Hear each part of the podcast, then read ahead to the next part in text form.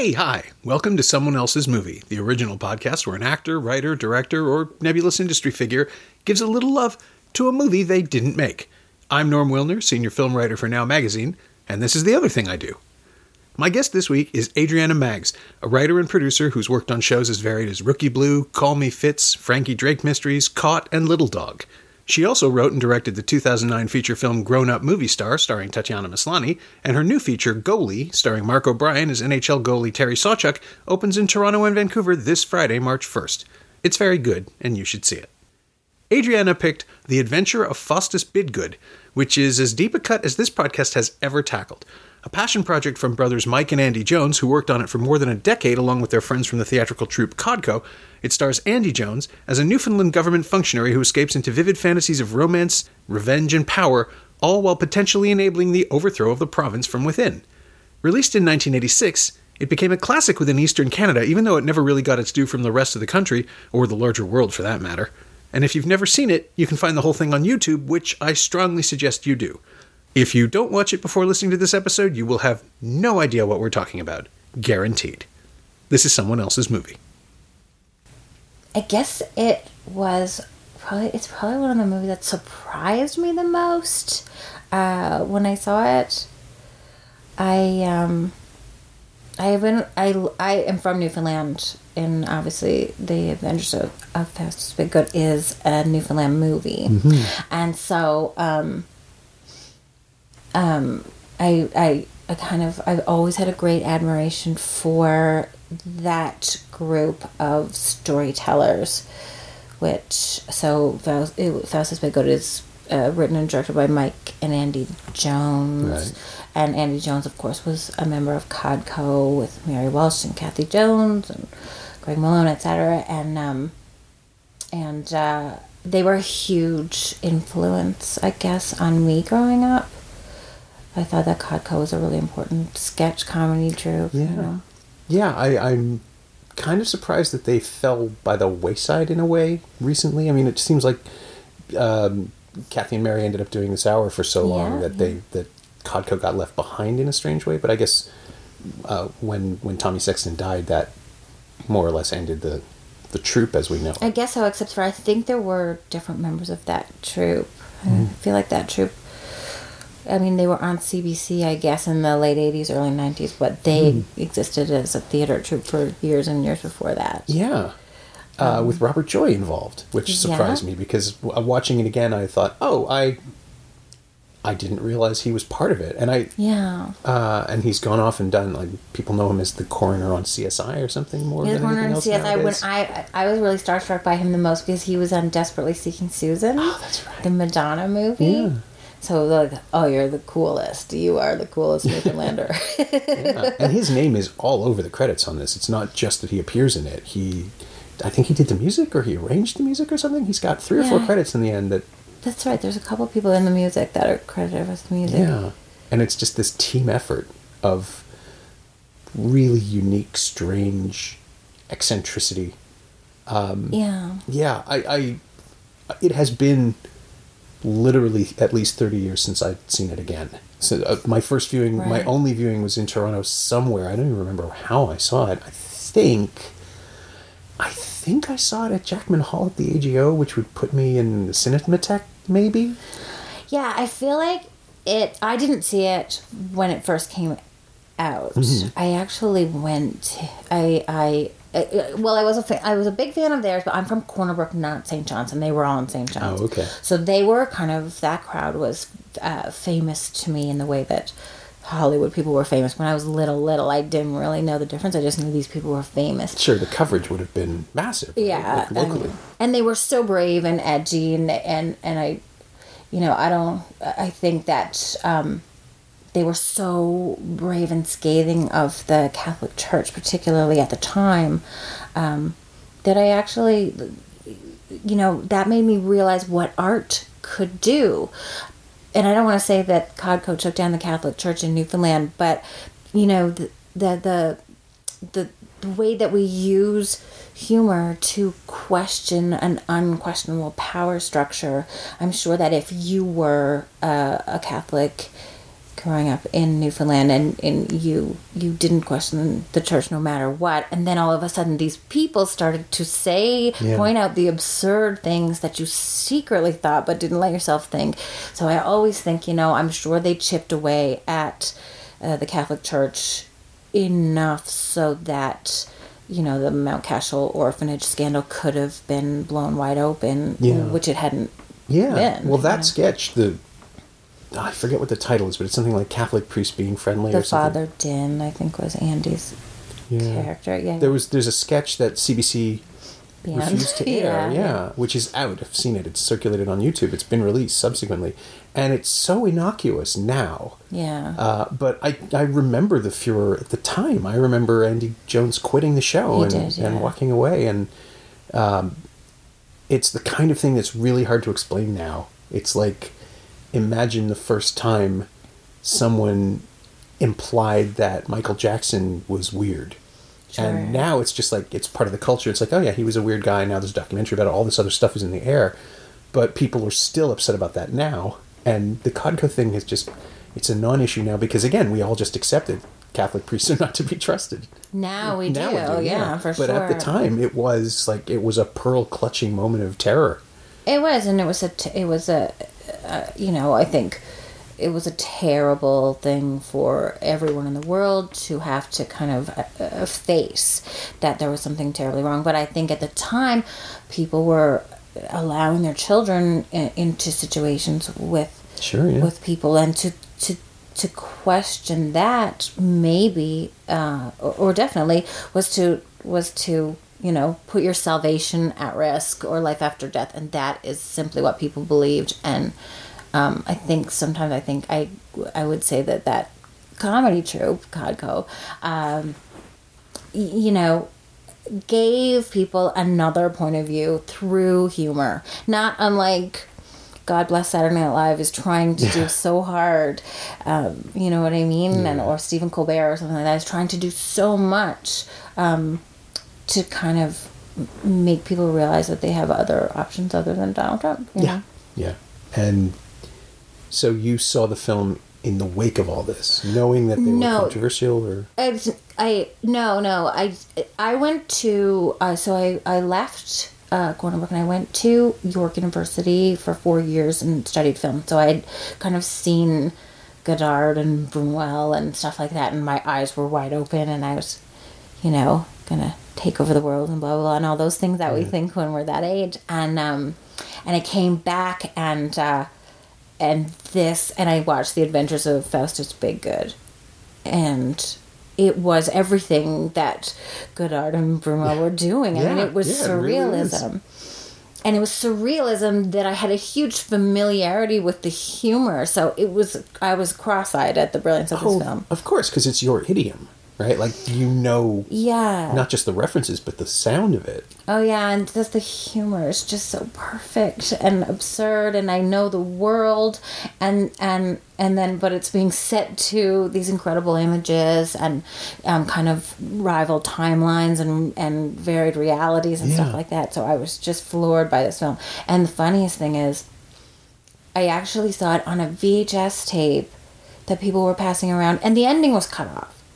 So How okay? Because I mean, this movie, like it kind of depends on the cli- like the culmination of all of these things coming together is the whole point of it. But how like far the into? piano came down. Are we allowed to do spoilers? Yeah, sure. I mean, we, feel like the piano came down on uh, on Faustus Bidgood's head, and uh, yeah, and then I didn't know how it ended for a long time until it was on YouTube. It's like another twelve minutes or so, isn't it? and those credits are pretty long, so you could go without those.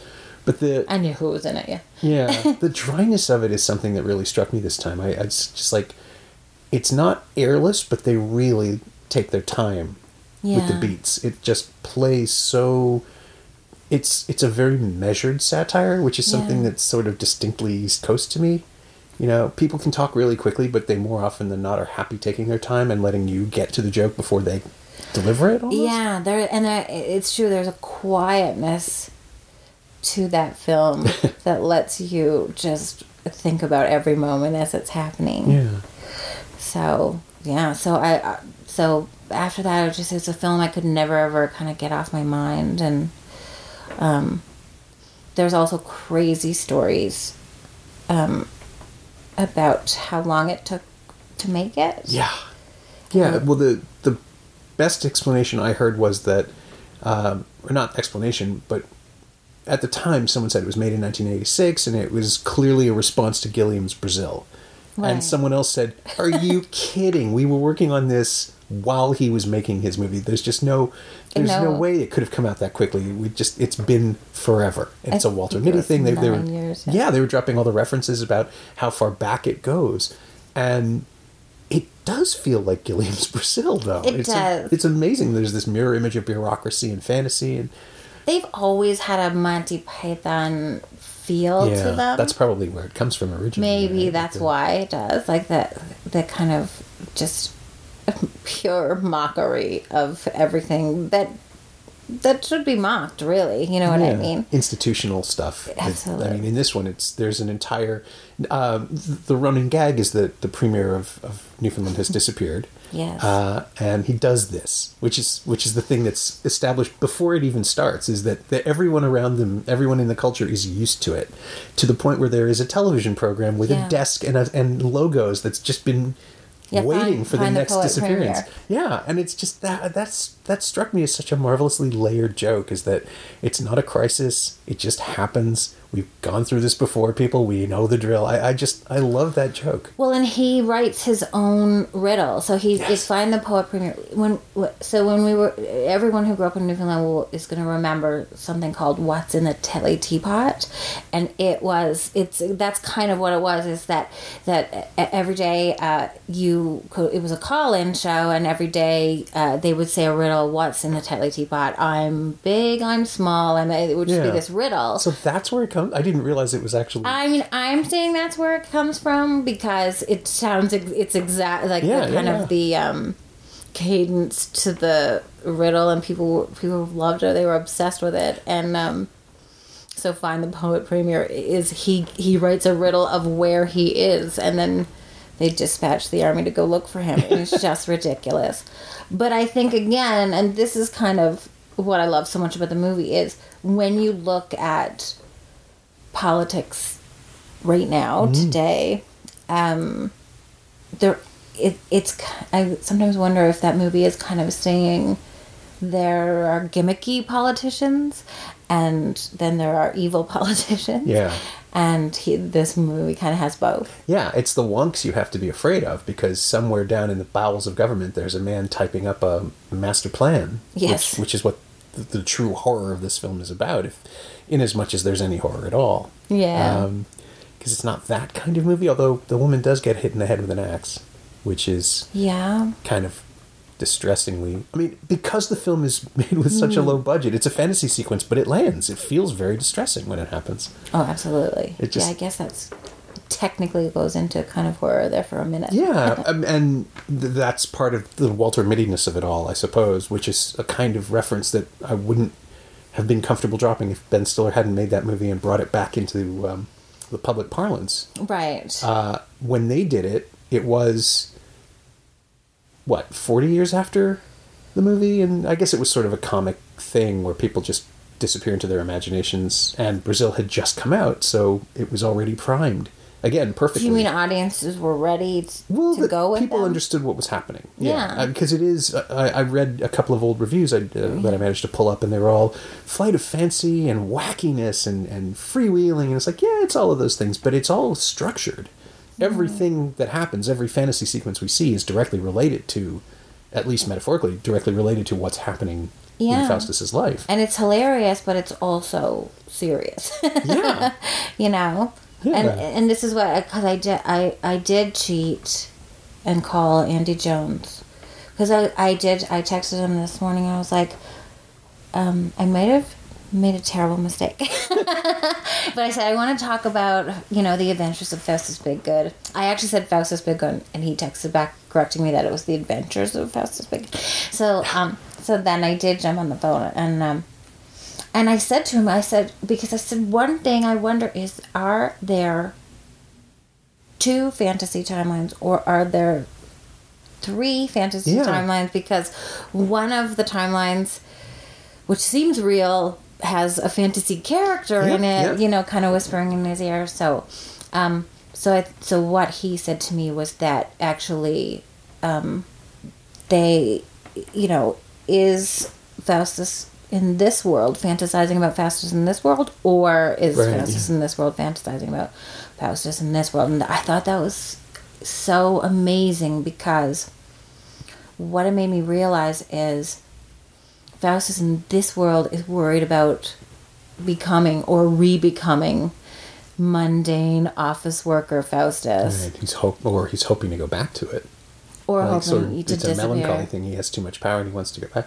I oh now I want to solve this riddle. Um, I always am- I'm always uh, leaning towards whenever these things are whenever uh, a film presents different visions of something with different aesthetics and visual motifs. Mm-hmm. I'm always attracted to the more uh, normal looking one.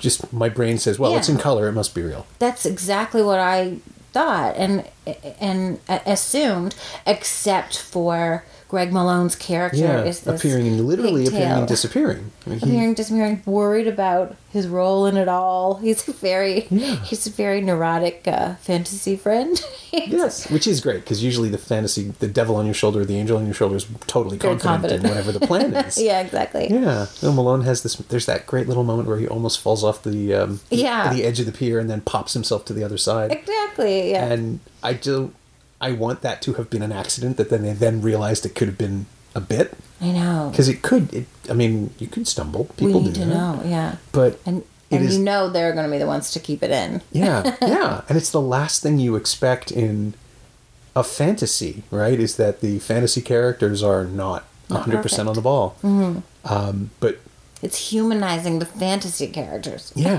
yeah. in a way Oh, and now that you mention it, the black and white Faustus's discomfort with being called Mr. President might actually indicate that it's real. There's that moment where she he says, "Please don't call me that," and she says, "Okay, Mr. President," and he's Yeah, exactly. he's trapped in whatever this is. And yeah, Yeah, if so it was a fantasy, it would he'd be happier. Yeah, and he's so he. I guess he. I guess the successful like president of the Republic of Newfoundland. I, well, I, I think what so essentially, I guess there was a revolution, uh, and he was chosen as the unlikely leader Yeah. because I think you know, and I feel like in this movie, anybody can rule Newfoundland or anyone can go into politics, and I think that's ultimately what they're saying is that no one seems terribly concerned with who's at the helm, right? As long as the structure is there. And and and just buffoons run the world, and in in a way, and I I don't know if this is what they, but it's kind of like white the white male uh, government power structure is just a bunch of idiots too, just like everybody else, and Yeah. um, We're so absolutely seeing that now. I mean, it is it's distressingly prescient for a movie made in 1986. Oh, it's ridiculous. I couldn't. I. I. It's like even watching that because I hadn't watched it. Um, you know, until what we're going through now. and that cynicism about government being uh, completely at the will of whoever is the loudest is in this movie. It's it's I know from so long ago. yeah. right? And what was the landscape then? I mean, was it was Mulroney was It probably it was. in power. It was, but I feel like.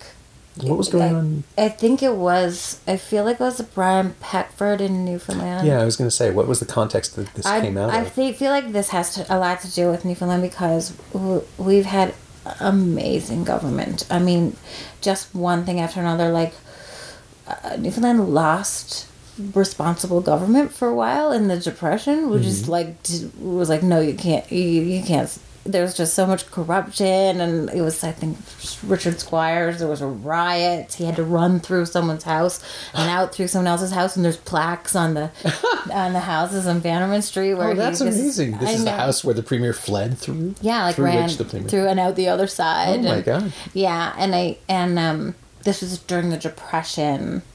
So I I don't know. This is how I'm going to just say this, and someone's going to tell me I'm wrong. I believe Newfoundland paid off their war debt, or made a real effort to pay off a war debt quickly, and uh, and that kind of broke Newfoundland. And there's a, like a there's a huge merchant class there that really preferred kind of mother England government anyway. So we basically yeah, but it's it's it was a scandal then, and then we got Joey Smallwood, who you know kind of sold us to Canada for a dollar and and took away our hydroelectric power and gave it to Quebec and now we buy it back from them and then there was a cucumber scandal where I am not aware of this. there's a cucumber scandal where Joey Smallwood decided that the solution to the economic problems on the island was greenhouses where we're going to grow cucumbers. That was a complete disaster. doesn't sound like a bad idea. It would. It Is it was. a temperature thing, like an inhospitable climate thing? What brought it down? Well, I guess the green. I guess the greenhouses were supposed to make it a good cli- climate. Hmm. I guess I think probably just like, I think what we're gonna become the big exporter of cucumbers and fish. I think it was just kind of just a wild idea, and then, and so yeah, so we just we just continue like we continue to have kind of absurdity in our government and. um and so I would say it probably maybe had a little bit more to do with what was going on in Newfoundland at the time. But I was uh, I was speaking to Andy about um, Bob Joy's character Eddie Peddle, and the reason that they can blackmail Eddie Peddle is because um, the the you know his his uh, opponent the uh, the uh, Oh, yes. Francis Bonia Coombs, the other character, I don't want to get too detailed, saw him at, at flamenco dance. And even worse than flamenco dancing, heard him say that he was Van- from Vancouver and Oh, not from right. Newfoundland. That's the greatest betrayal of all. And that is the worst. Like you can't do that. And I was talking to Andy today, and he said it kind of came from the fact that Brian Peckford. A rumor went around that Brian Peckford set his own rabbit slips, his own rabbit traps, and that made him a real man of the people. Oh, okay, sure. And even Brian Peckford apparently was saying that he actually did never do that, but it was just like he was a man of the people. And then and and Andy was saying like George Bush, you know, however many years later, they everyone found out he didn't know how much a carton Oh, of milk cost Right. and and so then they all hated him not a real person not a real person and then he got he put on a plaid shirt and drove on a tractor and everyone's like oh he is a man of the people he's a real person a real person and it and completely forgot that he didn't know how much milk cost Yeah. so so he he was saying like th- they were playing with those ideas all this time and yeah still true today uh, more than ever Yeah. Yeah. No, I mean the idea that um, what was the George when you started talking about George Bush, I was immediately thinking, oh yeah, George W. Bush who bought a ranch in Texas so he could be photographed clearing brush, and the man is a like on the record as being afraid of horses. And that that doesn't matter anymore, right? You just you need an image that your supporters can point at. It doesn't matter if anything else about it is real. Probably the image itself can be. Yeah, because he George was a cheerleader at a university college, whatever, and mm-hmm. I don't know, maybe it's Harvard. I don't really in the I. Northeast. Yeah. Oh yeah, no, and he's like, yeah, seeing it reflected in in Faustus Bidgood, thirty three years ago is Means yeah. and it's always been there. Like It's- the, the, the larger cynicism, the idea that you can't trust people in power because they're in power and you're not.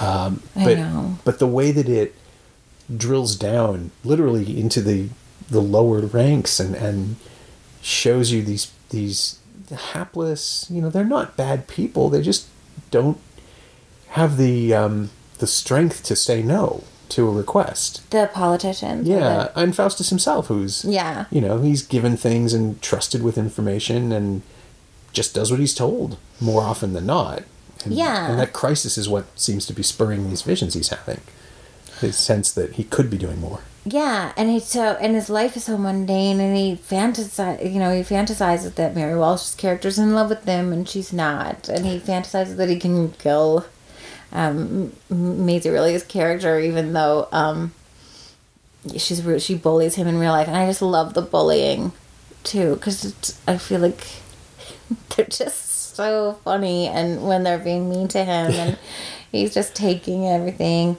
and and then um he so then he gets into this relationship with the Francis Bonia Coombs character, who has this insane plan that he- whether it's mental illness and he really believes it or it's real, but he believes uh, his neighbor was killed by a bag of frozen soup that fell out Yeah. of a window or fell out of the sky, and this has led him to believe that he saw a grid in the sky.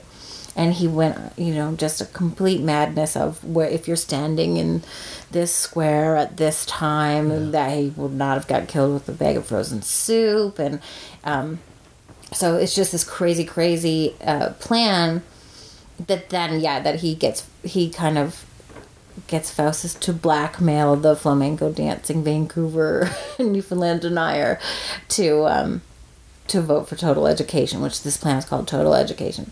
So it it's it's so crazy, but again, is it crazier than Space Force on the moon? I don't know. Yeah, the idea that uh, if you well, I'm right, or or an invisible wall that Trump is saying we've already started building when we haven't. Uh, it's Yeah. it's all about theater and insistence, and Yeah. the grid. I mean, the grid theory is. Yeah, you're right. It's it's the kind of thing I can imagine Elon Musk pitching sure, as, as the salvation as you know like, and i have des- I've, I've decided that the grid will save us and if you're a confident visionary who's already wealthy then people just listen to whatever it is you're saying Or yeah, or a couple people do get a little bit blackmailed. It's like I really don't want it to come out that I am a Newfoundland denier or a flamenco dancer, so because I won't be seen well in the you know, it's I guess is that cronyism.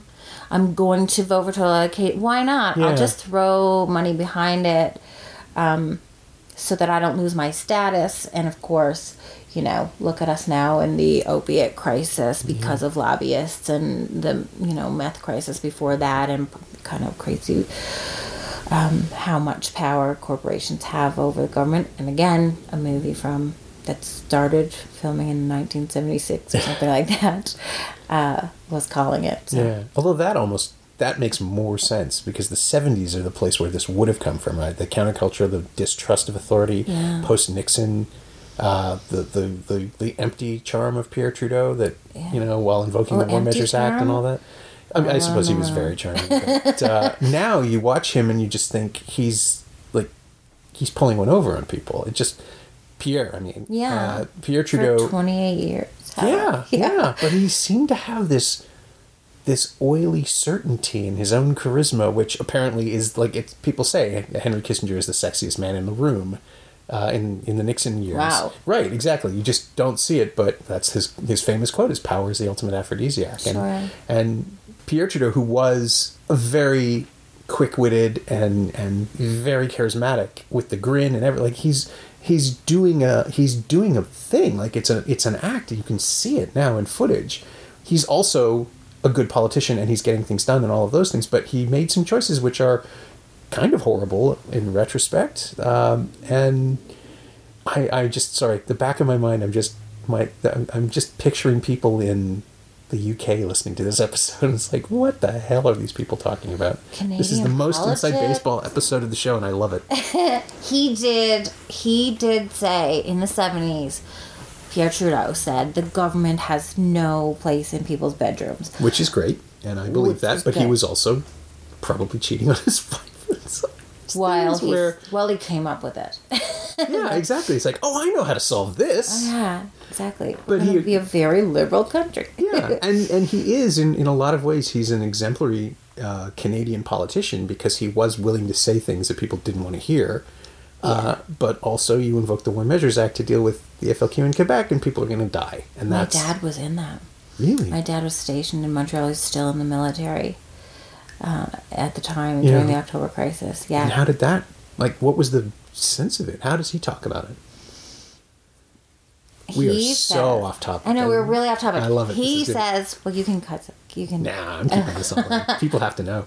Well, he said so. He was he was thinking of leaving the military at the time, and he, you know, he was in Montreal. Leonard Cohen was there. He was kind of getting swayed by the, you know, the counterculture and how exciting that was, and um, so so he so he was a, he was in the Air Force and he was a pilot, but he was put on transportation. Um, so he said he did say that he knew that there were worse things planned because he was in charge of like who was coming in. Oh, sure, yeah. Yeah, and he said he was like there was more planned. Like there were, they were organized. Like a You know I full mean? martial law push or something like that? maybe he did he's like really vague about it so maybe i'm gonna like not even allowed to talk about it but he you know he's he just said there were you know he knew and at the time he kind of was he was very sympathetic to the french because he felt like the government was a bit imperialistic and he said um yeah that that that he just knew that there there was a lot more planned uh and and it wasn't good so yeah it was interesting. And then of course it turned out not to be i mean it was terrible but it wasn't. Yeah, it wasn't as bad as that, at least, which is good because yeah, a civil war in Canada in the 1970s would probably have ended the country as we know it. I think. yeah i know. Quebec's they're they're lucky they're in the middle. Yeah, actually, now that you mention it, with Newfoundland, you could have a literal breakaway republic. Yeah, they didn't care. Which is- they're yeah. like, we rode away and left you, left Newfoundland years ago. Yeah, which again brings us back to Faustus Bidgood and the Yeah. idea that you Yeah, can create good. a, a fiefdom uh, if you just have the right pieces of paper and enough people who don't read them. Yeah, Like that's that's the I think the if anything that feels like the element of Codco ringing out like a bell is the idea that you can't trust fine print that there's always going to be some hidden thing and it's not even hidden it says total education it's right there on it it's yeah, in plain sight. yeah kind of. it's as orwellian as they come but it's too big to bother reading you know like i just nobody has time does faustus even read it he just carries it around yeah. I don't even. I don't know. I don't even know if he reads it. it's the patriot act 30 years before the patriot act Yeah, or 25 but yeah and yeah, and I think um, I do feel like Newfoundlanders, and Andy Jones said this as well. Is that is that they've really, really had good government, and so the skepticism of government is really in you know in the people. So, which is great, which is good, um, but also you know it doesn't really help us. Look, we forget and then vote in someone else yeah two minutes later. yeah Oh, he's gonna be the savior. Oh, this guy's gonna be the savior. i alone can fix Yeah. uh, it's the thing that happens over and over again with political parties where they just get behind they they have reservations about people during the leadership race and then they get behind whoever's in power because of course they're going to do that anyway that's once someone is in charge you convince yourself that he should be there or she usually he and that's the problem it's But it's- over and over again And it's interesting, but it almost is depressing. It's almost like I do feel like there's a, a strange, like cognitive depression that kind of is going on right now because, oh, I guess like oh that wasn't enough to get him out. yeah Uh, that wasn't enough. You know what I Yeah. mean? Like nothing is enough. So um, yeah. but again if somebody won't be shamed out then shame doesn't work. You have to you have to actually remove them. Scandal impeachment scandal doesn't work so impeachment might. But again nixon like nixon resigned because he was about to be impeached. He wanted to save the republic. I don't think trump has that in it shows character if you want to know Amazingly enough, know? yeah. and so who knew that we would all be fondly remembering nixon's character? Yeah.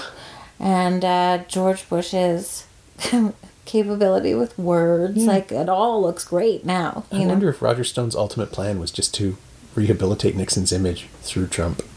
Just you know he famously has nixon's face tattooed on He his back that's it's just as weird as it gets. He has his face tattooed.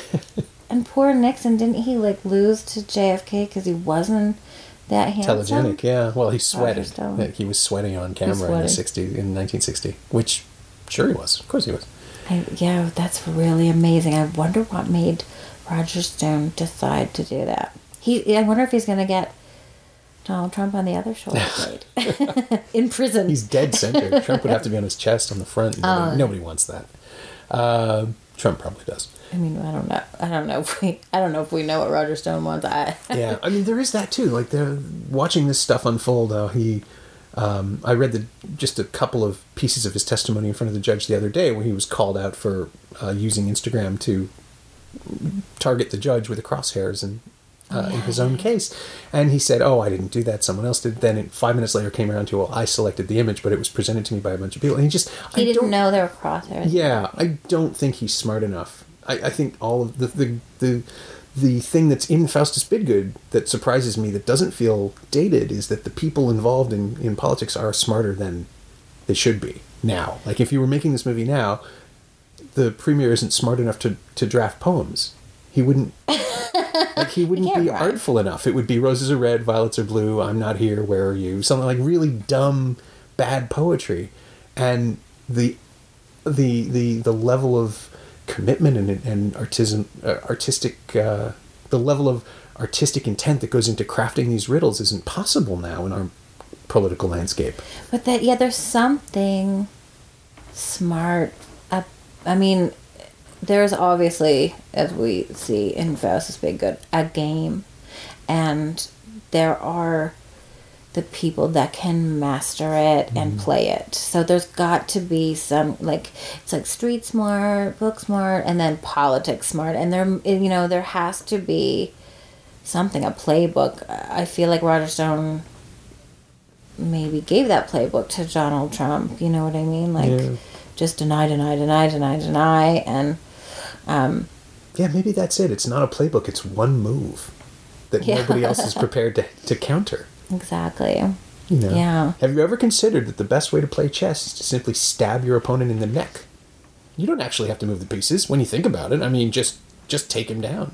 Yeah, just just bring a knife No one will see that. or coming. use the queen. That's true. The queen's pointy. Or the Right in the bishop would probably go right through the eye.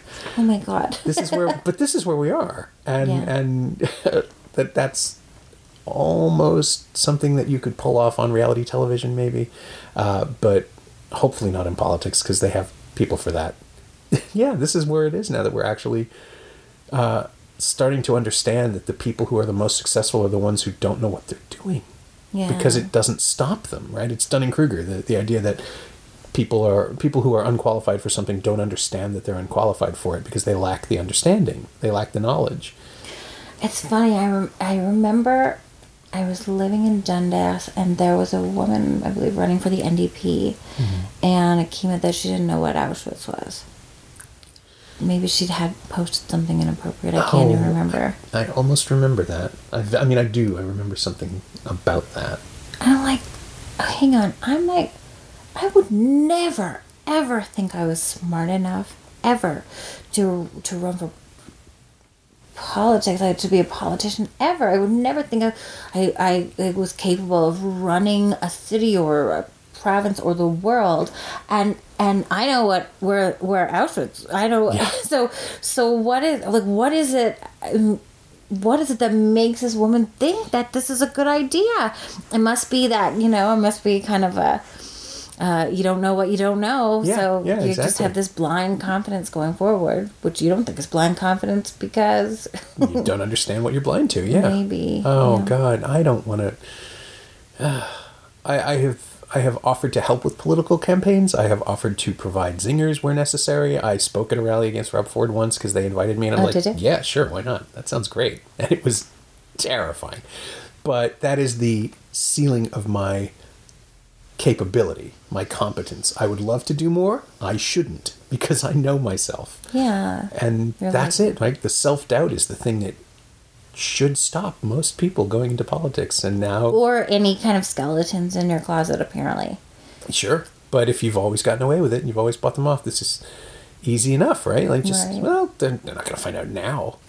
At least we're seeing politics at its worst, and hopefully there's nowhere to go but up. Yeah, we think this is its worst, right? I know. That's the thing that, that worries me that the next person who comes along will be smart enough to take advantage of these things as opposed to flailing around the way Fords and, and Trumps do.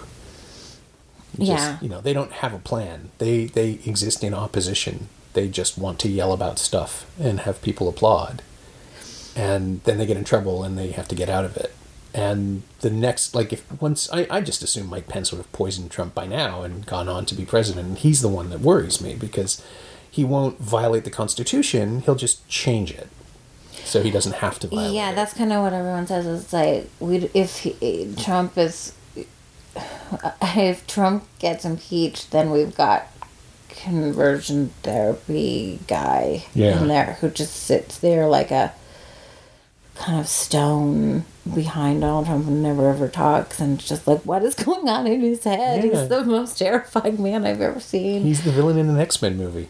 He's Yeah. the guy who brings in the Sentinels. And Yeah, it's me. like how they never showed Jaws for the longest time in the movie, and he just got scarier and scarier. You know what I mean? yeah, So, yeah, not looking forward to him. So maybe we can avoid that. that would be nice. Mm-hmm. I would like that. Uh, so I'm trying to think if there's any way we can get back to Faustus Bidgood here. Uh, I don't know that there is. Yeah. I think it's all that cynicism that just rings through into the movie. Well, exactly. So I think so. Watching that movie again, i- you know, in today, in in the new day, basically, what ju- what what makes it so relevant, and the reason I think you know everybody should just find it and give and and give it a look, is that this has always always been going on. And it's exactly what you said. Just because you think it's as bad or as ridiculous or as absurd as it is it doesn't mean it's not there's not going to be something coming down the pipe that is just as ridiculous or bad or absurd. Um, and obviously if it was happening in this movie at the time then it'll be happening you know forever in the foreseeable future until we kind of we have to change a whole system i think. I was going to ask. I'm, I'm the closing question on the podcast is always the same, which is, what of this film have you used or borrowed? Is there anything that you've absorbed into your own creative DNA? But you made an almost existential sports drama now, and I've been trying to figure out how to get that in there because um, goalie seems to me to be using the tropes of the biopic and the sports movie against themselves because there's no celebration. It's all about the the physical and emotional damage that this man accrues in his career. And and that predates it even. It's the, the stuff that motivates him is the stuff that does him the most damage the most harm.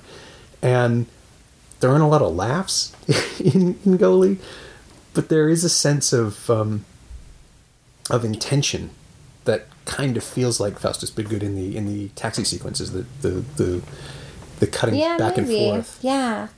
Um, I think that I don't know if I don't know. I, I think it's more ethereal almost than that in that is that is that Faustus Bidgood taught me to be brave and say something.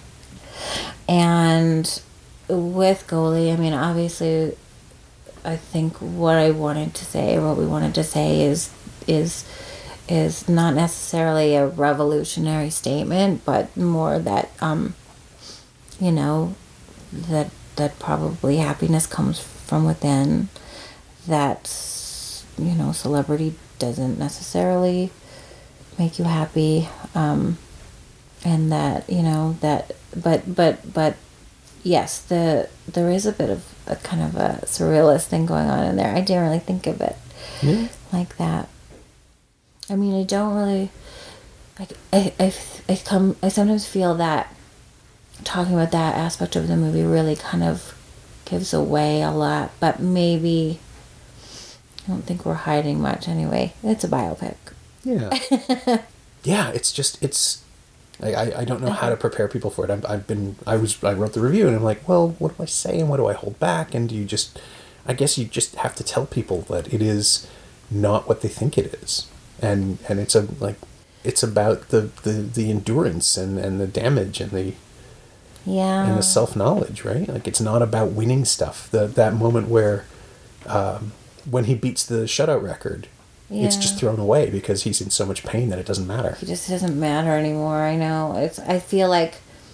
I feel like that this man had such sadness in his life that. You know the cheering of fans. Like all you have to do if you want people to love you, all you have to do if you want you know to to get that rush of happiness and pride is stop a puck, and he just threw himself in front of it. Yeah, and with his face. knocked out his teeth and you know no anesthetic stitching up it, it breaks my heart actually the, the story of you know mm-hmm. of him, and I, I, lo- I really loved. I wanted to explore too, like, you know, his um, behavior is kind of something um, that, uh, you know, it's maybe not necessarily what we want to imagine in our hero. I mean, one of Canada's absolute heroes. But I think it's really important because I, I do think that he um, suffered so greatly and self-medicated and probably had undiagnosed depression and I, I kind of feel like we're looking at these things now. We're looking at traumatic brain injury. We're looking at concussions, and we're looking at how that they how you, they can affect Yeah. people. And I, I just feel like um, we also have a little tendency to condemn people so harshly now um, based on behavior, but that's not really the way I grew up. And I'm not saying the way I grew up was good because it wasn't. You know, I mean, people getting away with doing bad things is not is scarred and damaged a whole bunch of people. Sure. But I also don't. I don't. I don't know what. I don't know how to stand in a place of virtue and judge other people either. You know what I mean? I can't do that. I'm not. I don't belong. I don't think I'm the moral standard certainly, and I so. I just wanted to kind of explore him. Yeah. And I wanted to ask about the poetry too, because that's your dad writing? Yeah, yeah, the FLQ. so he, because he, my dad was, It's a um, fascinating contradiction. he really had a long, he's had a long journey in his life. he went from, yeah, from uh, military brat to, to um, English professor, and went from British Columbia to Newfoundland at the same time. They, because he was from a military family, and they were stationed all over the place. Um, and uh, yeah, he just he says that he flew over Verdun in those just you know Canadian crosses and he just wasn't he wasn't there mentally. He wanted to get on the other side and stuff like that. And then he then he started writing. It's nothing. My my my uncle's uh, was a NHL played played for the Chicago Blackhawks. And um and so yeah it was nothing that uh that that the family that he he's from ever really was into writing like that didn't it wasn't really a career kind of thing. So he um but he always I, I always call him the manly poet. Okay. because he does write about kind of you know hockey and military. Yeah, you don't get more masculine in this country than hockey talk. right? Yeah, Like, sure. And he did. He did. He wrote a beautiful book. He worked really hard. He interviewed many, many pl- people that players, ex players, rafts that that knew Sawchuk. And when I read it, I was absolutely haunted by. The story wasn't what I thought it was going to be. So I had the same issue as you. Yeah. It wasn't what I thought it was going to be. It was such a multifaceted um, look at a person and look at mortality kind of and just like the highs of people and memory and the lows and I, I just yeah so I loved it. So my sister and I put it together. It's, I mean, I think, you know, it's unlike anything the Canadian sports movie fan will have seen, and I'm really curious to see how it plays with people. oh you and me both. Yeah I mean who knows Yeah. It's hard. It, someone, someone asked me the other day. They were like, "So you know, there. It's really hard to make a sports movie. There's a lot of bad sports movies. You know, what do you think?" I'm like, uh, I don't know yet. Who knows? I don't think I'm in a place to give that kind of advice right now. So yeah, here's hoping. My thanks to Adriana Maggs, whose new film Goalie opens this Friday, March 1st in Toronto and Vancouver. You should go see it. It's very good. Thanks also to Cynthia Amston. She knows what she did. You can find Adriana on Twitter at 80mags, A-D-E-Y underscore M-A-G-G-S, and you can find The Adventures of Faustus Bidgood on YouTube. I know Tiff has a print anyway. As always, you can find me on Twitter at Norm Wilner and elsewhere on the internet at nowtoronto.com. You can also find this podcast on Twitter at Semcast, S-E-M-Cast, and on the web at someoneelsesmovie.com. If you feel like leaving a review on iTunes or Apple Podcasts or wherever you enjoy the show, that would be greatly appreciated. Every little bit helps, it truly does. Thanks for your support, and thanks for listening.